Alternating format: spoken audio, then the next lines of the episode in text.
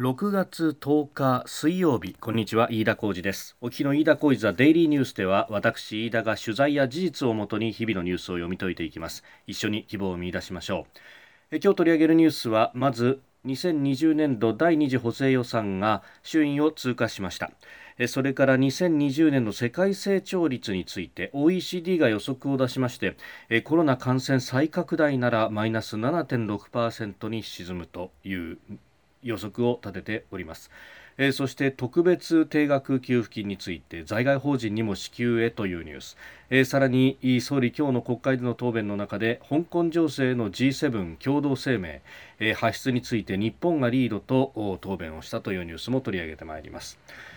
えー、まずですね、えー、今日も東京株式市場すでに閉まっています。日経平均株価昨日と比べ33円92銭高、えー、2万3124円95銭で、えー、取引を終えております、えー、取引開始直後は下げて始まったというところなんですがまあその後下げ幅をかなり縮小していきましてで、えー、お昼前にはプラスの圏内に行きました。まあその後はプラスマイナスもみ合いというような展開でまあ終値ではプラス圏で終わったということであります。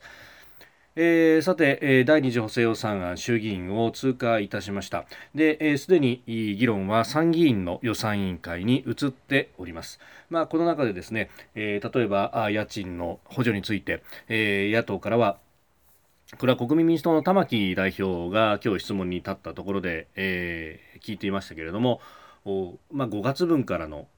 算出と、まあ、4月分に関しての補助というのはないのかというあたりも指摘をしておりました。まあ、この辺などどこまで手厚くやれるのかというところと、えー、予備費との兼ね合いということになるんでしょうけれども、まあ使い道そして、えー、特に中小企業の資金繰りの支援というところは手厚くやってほしいと。いうところです。まあ、なんといってもですね、この OECD の予測、えー、感染が再拡大ならばマイナス7.6%に落ち込むという、これ世界の実質経済成長率の予測であります。で、じゃあ日本はどうかというと、えー、感染がこのまま落ち着いた場合で2020年はマイナス6.0%。えー、再拡大した場合には日本はマイナス7.3%と、まあ、世界の沈み込みと同じくらい沈んでいくと。でさらにですね、えー、心配なのは、えー、感染がこのまま落ち着いた場合は2021年にはプラス2.1%とプラスになるんですが、えー、もし感染再拡大の場合要するに第2波が来た場合ですね2021年もマイナス0.5%と2年連続マイナス成長に陥るとの見通しを示したということです。まあ、あの先日発表された、えー、今年の1、3月期の GDP の国内総生産の二次速報値によると2019年度の成長は0%だったと、まあ、確かに2019年で見れば、えー、かろうじてプラスではありましたけれども、まあ、来年、えー、今年来年と非常に厳しい数字が並んでおります、まあ、であるからこそですね特に第2波がいつ来るかというのは分からないので、えー二次補正だけでなくって、えー、その後の三次補正も含めて、えー、本来であれば国会を閉じずに議論するというのが筋であろうと思います。まあ、あの選挙の絡みなどがあって、えー、どうしても閉じるということであればですね、あるいは、え必要があればすぐに開ける体制を取るなり、え大幅に延長した上で休会という形で、え随時審議というようなこともやっていいんじゃないかと。まあ、あの昔からこれ言われていることですが、えお尻の日程というのが切らられているのでそこに向けてのこう日程闘争というのを特に国会の終盤ではやるとで、えー、議論が深まらないまま時間切れということを与野党ともに目指していくというのが果たしていいのかというところも考えなくてはいけないと思います。えー、さてその予算の使い道についてですけれども、えー、日本国籍がありながら今現在海外で暮らしていらっしゃる方、えー、この在外邦人に対して、えー、支給されるのかされないのか、えー、これ、えー、特別定額給付金というですね、まあ、1人10万円一律で、えー、配るというもの、まあ、国内での配布支給というのも、まあ、今始まったばかりでまだ遅れているということ、まあ、それについても批判もありますけれども、えー、一方でですね、えー、海外にお住まいの方についてじゃあどうなるんだというところ。これあの立憲民主党の議員の方がですね、え、質問主意書を出していましてでそこで、え、在外海外の在留邦人についてどうするんだと、え、立憲民主党の八上正義議員が、え、質問主意書を出しておりました。でそれについての答弁書が出てきましてそれによると、え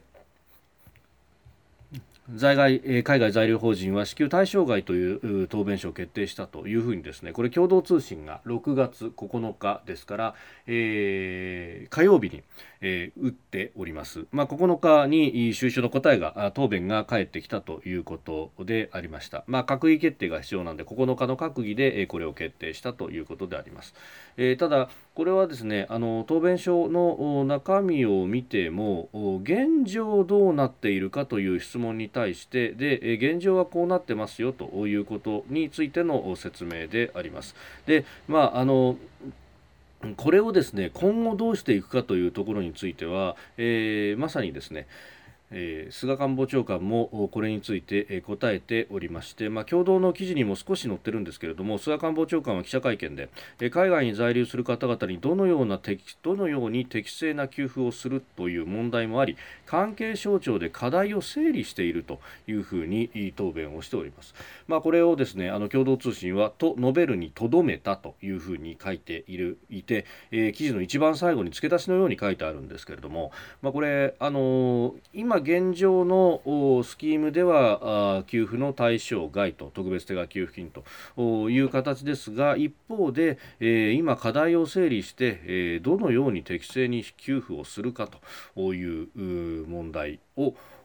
前向きにこれやろうとしていると。であの、これについてはあの今日ですね、えー産経新聞であるとかあるいは朝日新聞もあの書いてましたけれども、えー、基本的に支給をする方向で、ええー、検討に入ったというような記事が出てきております。でこれあの海外の、まあ、法人のコミュニティ、まあ、その中にはですね、えー日本語の新聞を出しているところというのも結構ありましてその中の一つのマニア新聞というところも、えー、書いてます、えー、特別定額給付金の支給対象在外法人にも広げる検討に入ったと、えー、ここはですね G 通信の記事を引きながら、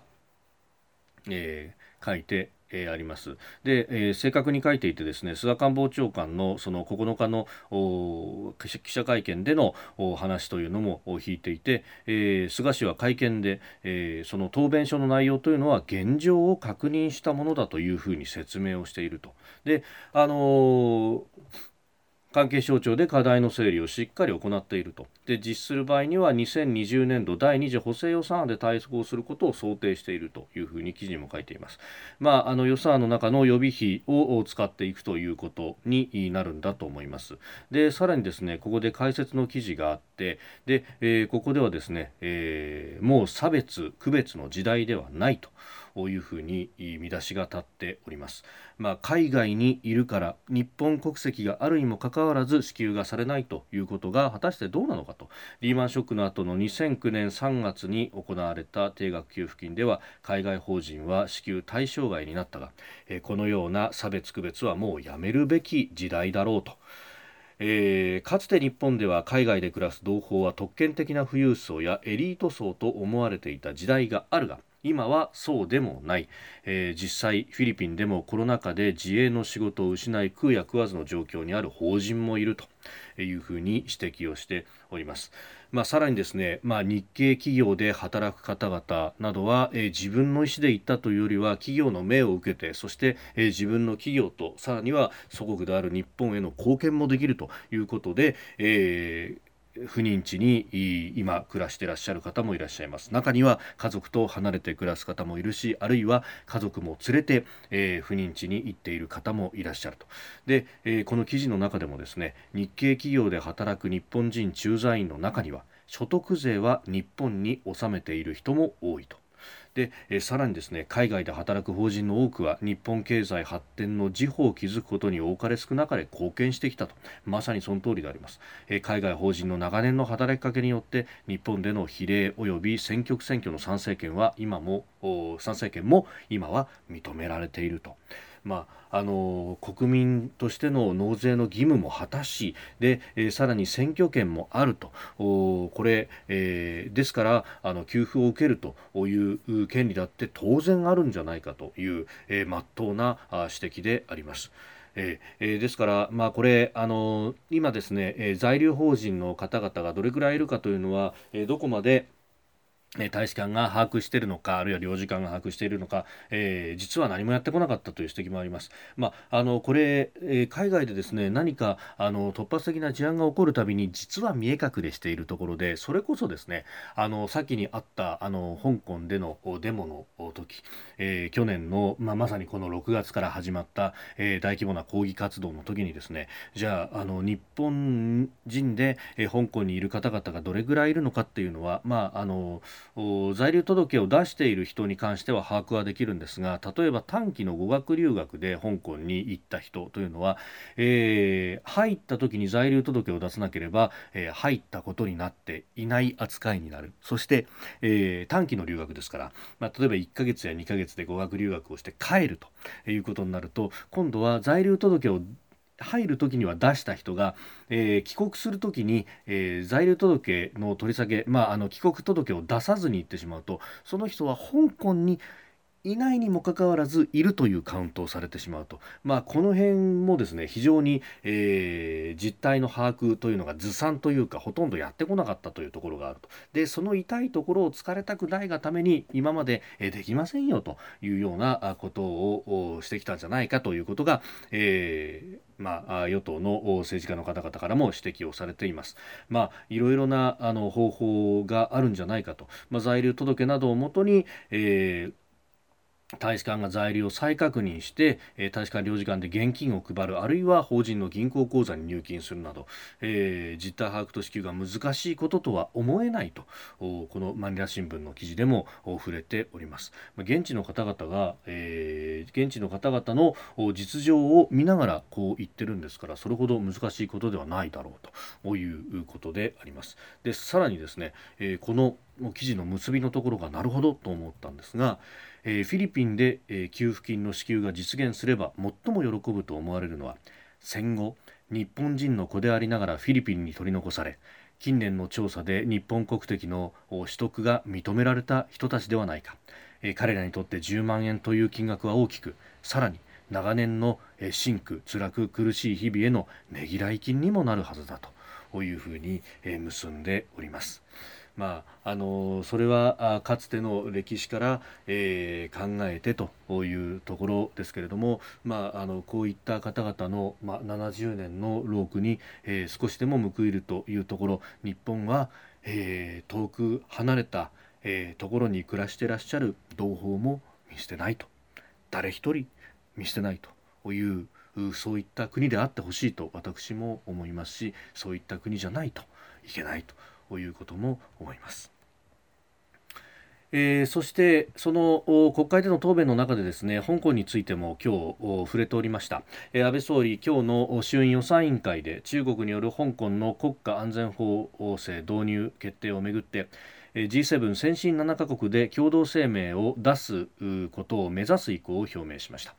で、えー、一国二制度を前提に声明を発出する考え方のもとに G7 の中で日本がリードしていきたいというふうに述べております。でさらに G7 に関しては自由や民主主義法の支配といった普遍的な価値を共有する国々が集まり世界の世論をリードする使命があると指摘をしました。普遍的な価値、えー、これを共有する国々が、